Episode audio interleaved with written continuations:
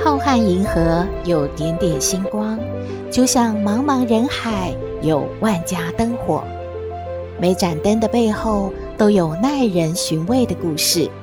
透过分享，连线星光和灯火，传递爱与希望。欢迎收听《小星星看人间》。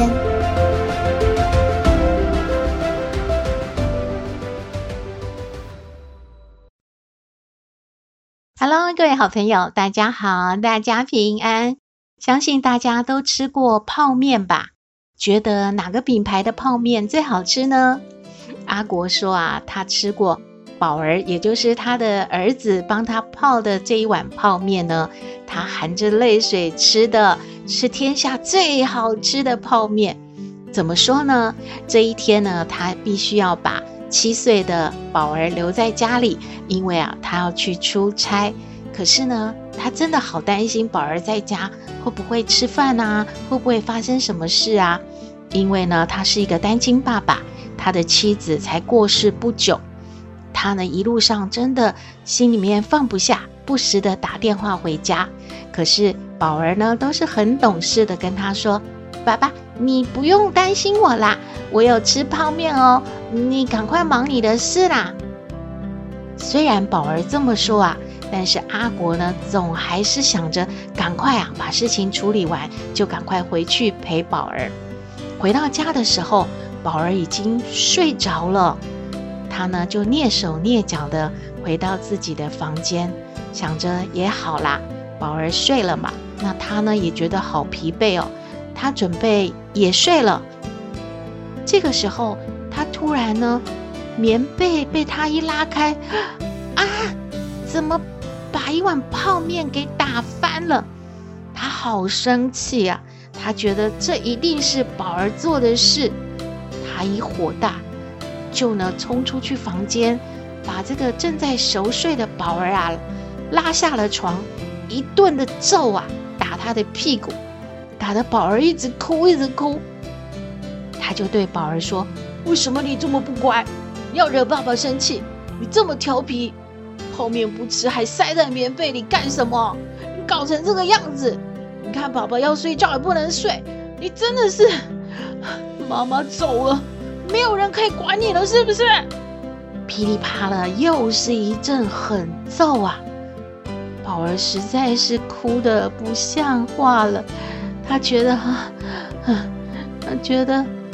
他好像快要没办法喘气了，他还是要跟爸爸解释：“爸爸，我没有，我没有调皮啊，这个这个是我帮爸爸准备的晚餐啊，可是你一直都没有回来，我担心那个泡面冷了就不好吃了。”我就把它放进你的棉被里面，这样子可以保温。我不是调皮的，爸爸。阿国听完之后啊，父子俩相拥而泣。阿国说：“对不起，爸爸把你打痛了。你你赶快起来，我我赶快去把你帮爸爸准备的泡面吃了。”谢谢宝儿啊，谢谢你。因为这件事啊，阿国才说这是他这辈子吃过最令他感动、最好吃的一碗泡面了。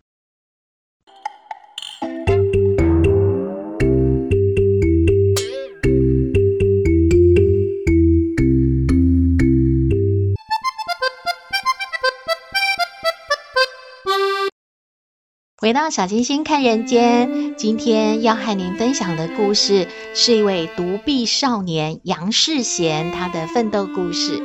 这是在二零一一年呢，有一位叶丽娟老师整理之后呢，就 PO 网了，很多的媒体啊都有转载。今天呢，小星星也和大家来分享这位独臂少年杨世贤他的故事。就读桃园武林高中一年级的杨世贤呢，只有一只神经正在萎缩中的左手臂。他父母双亡了，是和辍学的弟弟相依为命。老师啊、同学啊，对他的身世知道的也就这么多了。因为他从来不诉苦，也很积极的参与社区还有劳动服务，表现的就和一般的同学没什么两样。甚至呢，有一回学校呢还希望要帮他申请清寒奖学金，可是他婉谢了。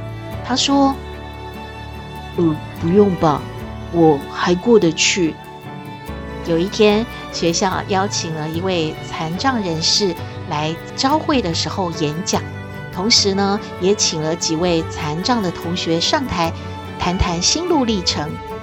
杨世贤真的很不一样诶，他呢都没有任何的哽咽，也没有什么悲伤，就像信导主任所回忆的，他说：“嗯，当时那个杨世贤同学哦。”他就是平铺直叙他的遭遇嘛，他没有哽咽，也没有什么哀伤的情绪，可是我们听了哦，都为他掉泪了。这个孩子真的很坚强。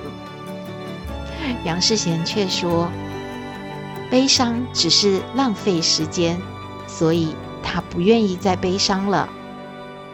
我们看到一些残障人士呢，可能是天生如此的，例如没有双臂的杨恩典女士，还有瑞典没有双臂，只有单脚的莲娜玛利亚，他们要面对残障的事实，积极的适应生活。但是杨世贤小的时候，他是双臂健全的孩子，他的右臂呢，是在五岁的那一年发生了一场意外，当时啊，他。攀吊在一个电卷门上面玩，不小心呢误触了遥控器，整只右手呢因此就被夹卷了，坏死了。这笔庞大的医疗费用啊，已经使原本他们就不太宽裕的家庭呢更加的困窘了。没有想到几年之后呢，开计程车的爸爸又因为帕金森氏症呢倒下了，从此妈妈也开始。日日夜夜呢，都在电子工厂做工养家。他国一的那一年暑假，爸爸就去世了。不久之后呢，妈妈也发现罹患了大肠癌。杨世贤说：“妈妈动一次手术，医生有交代他要长期休养，但是他出院的第三天就赶去工厂上班了，因为。”他怕请假太多会被开除，我们家就没有收入了。杨世贤很心疼妈妈消瘦的只剩下皮包骨和一个鼓胀的肚子了。他曾经想过要带妈妈去工厂做工，但是妈妈认为他已经是一个身体残障的人，他好像做不了什么事。就交代他一定要用功读书，将来呢要用头脑来探假，这才是唯一的活路。杨世贤说他高中联考要拼六百分，让妈妈放心。妈妈安慰他说：“哎，你尽力就好了，孩子，身体第一呀。我要交代你，带着你弟弟好好活下去。”不要像妈妈一样生病哦。这句话让杨世贤警觉到，妈妈真的要离开了吗？果然不久，杨世贤在学校接到医院的紧急通知。他赶到的时候，看到医生正在为妈妈做电击。医生要他们兄弟俩高声喊着“妈妈”，也许有助妈妈从昏迷中醒过来。但是杨世贤并没有喊，他想着：“我觉得妈妈全身都放松了，脸上有一种她活着的时候我从来没有看过的平和安详，所以我没有喊她。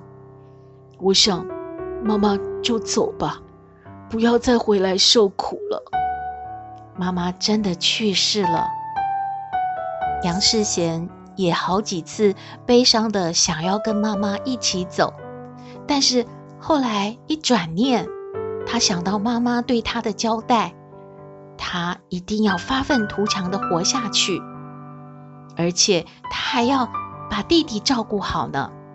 他说：“我想，我虽然卑微的像一粒沙子，但是我只要活着，就有改变的机会。要是我死了，就什么都没有了。”杨世贤说：“和妈妈分离的这种打击，把从小自卑、封闭、对什么都不敢抱希望的这种心情，一寸一寸的敲醒了。我课业开始进步了，我在学校人际关系也慢慢变好了。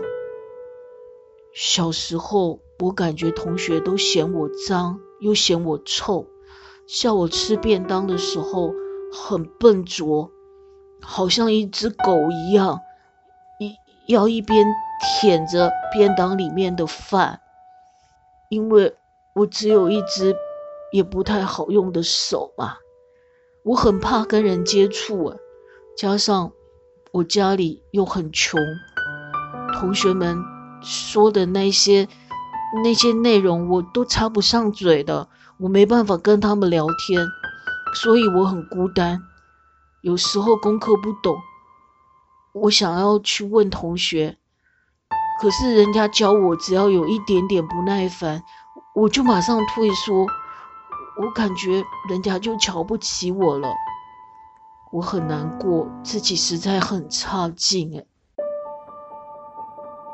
杨世贤回想起过去，觉得自己真的很傻。因为他现在知道，逃避和悲伤都是在浪费时间，实实在在的面对问题才是解决之道。另外，他也明白了，朋友之间的关系是相对的，一定要先主动的打开自己，关心别人。杨世贤谈到这一路走来呢，要感谢的人太多了。他说呢，特别是国文老师。还有同学，有一次作文课呢，国文老师常云慧就叫同学们用比喻描写自己。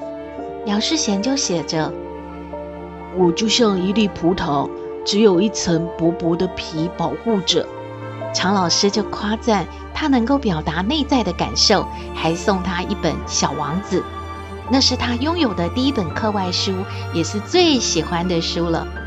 小王子里面有提到，小王子的朋友狐狸说，他喜欢看金色的麦子，因为啊，每一次看到金色麦子，就会想起有一样金色头发的朋友小王子。我也有一位好朋友，他叫做谢志杰，他的外号叫猴子。有一次上篮球课，猴子说他不想打，他陪我，蹲在场外看，虽然。猴子什么也没有说，但是那一刻我好感动，我感觉自己终于有一个朋友了。因为生命里有这个朋友，所以香蕉对我来说就不只是香蕉了。它总是让我想念起我的朋友，因为我的朋友是猴子嘛，和我们共同有的时光，我真的很感谢猴子，他经常鼓励我。我感觉断臂让我更容易。看清生命，哎，我也很感谢穷苦，让我更经得起磨练。杨世贤希望自己是一个思想成熟的人，但是呢，心要很单纯。他把考上师大，将来成为一个很能够鼓舞学生的好老师，当成是目前奋斗的目标。至于现实生活上的种种困难，他看得很开，也很习惯了。唯一不放心的是。我我比较不放心我弟弟，因为我弟弟比我聪明，也比我健康，可是他却没有继续升学，他选择了去就业。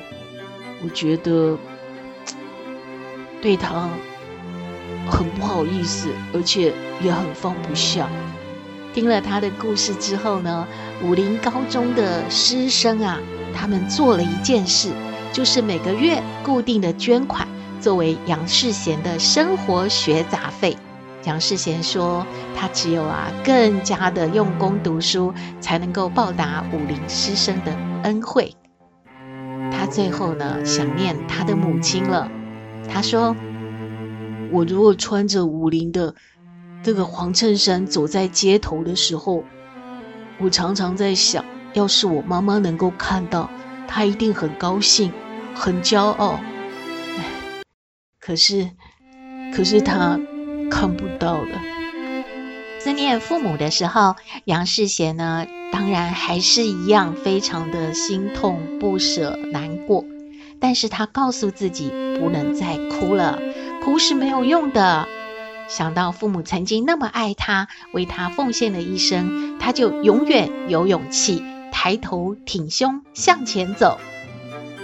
故事说完了，算算时间呢，杨世贤现在是二十六岁了吧？应该大学毕业了。我们祝福他顺利平安，永远积极乐观。希望您喜欢今天的故事，也欢迎您和我们分享您的感觉喽。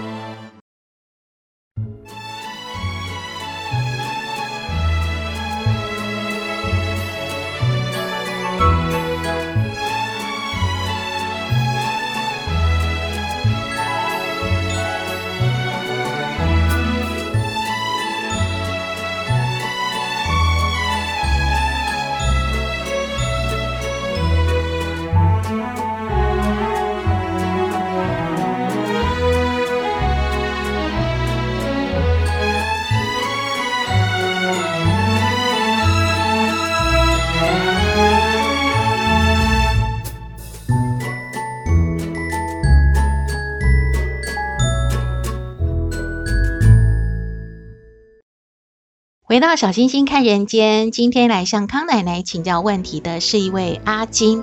阿金说呢，用台湾的说法，他就是外籍配偶，他来自越南，也就是所谓的新住民。他是呢，经过介绍，嫁给了现在的先生。他结婚三个月，感觉已经忍无可忍了。他发现呢，他是负责来照顾中风的公公，而公公呢，脾气非常的坏。经常的骂她、羞辱她，常常要跟她说呢：“你长得又不漂亮，又很笨，不会说话。”然后她也发现她的老公呢，其实在外面有小三、小四、小五，她感觉自己根本就是来当女佣的。更扯的是呢，公公还提醒她说：“你别想要离婚哦，因为离过婚的女人是没有人会要的，叫她要认分一点。”他真的觉得啊，好难受，每天都度日如年。他来请教康奶奶该怎么办呢？我们来听康奶奶怎么说。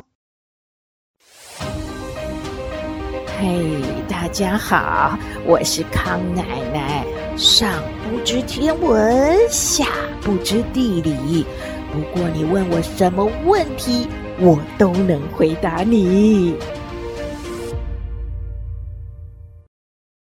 奶奶好，哎，小星星，各位听友，还有阿金，呵 呵你好啊！哎呀，欢迎你呀，做台湾媳妇啊！呃，不过这个感觉对你来说不不怎么好，是吧？这个康奶奶真的很有意见了啊！不管呢是。哪一个国家的这个呃媳妇啊啊，嫁到台湾就像我们的女儿一样嘛？那台湾还不是有很多女孩嫁给了老外做太太？那人家要怎么对待我们的女儿呢？是吧？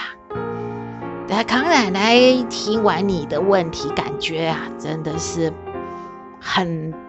很难过，而且很生气。这个呢，康奶奶一向不劝人离婚呐、啊。但是你这个情形啊，康奶奶感觉啊，你呀、如果去学习这个长照啊，啊，好好的这个去照顾老人呐、啊，还能够赚钱，是吧？还当做一份工作。但是现在呢？哎，是这个家里的媳妇，可是做的事情呢，是照顾一个中风的病人哈，还要啊被骂啊被羞辱啊，没有什么离过婚的女人，没有人会要这种说法，这根本就不是什么一个，哎，康奶奶太生气了，不是个说法啊，你不要信这个。而且呢，康奶奶更生气的是呢，老公在外面还有那么多女朋友，是吧？那怎么不叫那些女朋友来照顾这个生病的爸爸呢？这不对的嘛！这什么心态啊？康奶奶支持你离婚，赶快离婚啊！在台湾呢，能够呢有机会呢找到工作啊，自力更生；没有呢，就回到你的家乡去啊，陪着自己的父母，怎么样啊？都是啊。过幸福日子是吧？不要在这里啊！哎呀，看人脸色啊，受人羞辱是吧？不过康奶奶要提醒你哈，像这样的状况要离婚，其实也不容易。哎，再加上他们呢，可能也会想到你呢，没有什么亲友在这，也不太认识这个华文啊。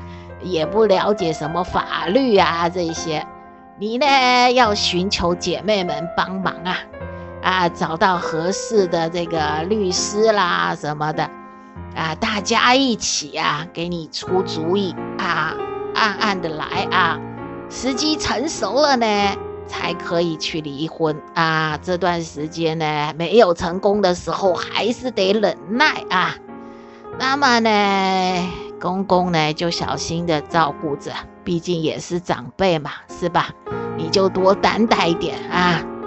康奶奶没啥好说的哈，心里难过啊，能离你就早点离的吧啊。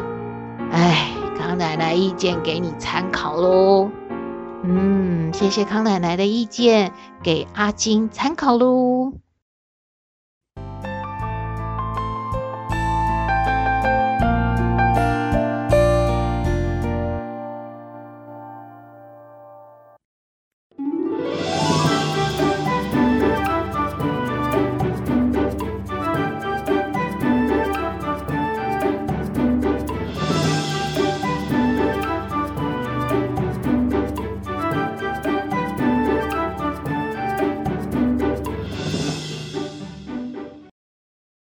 回到小星星看人间，节目接近尾声了，相信大家都有看新闻嘛。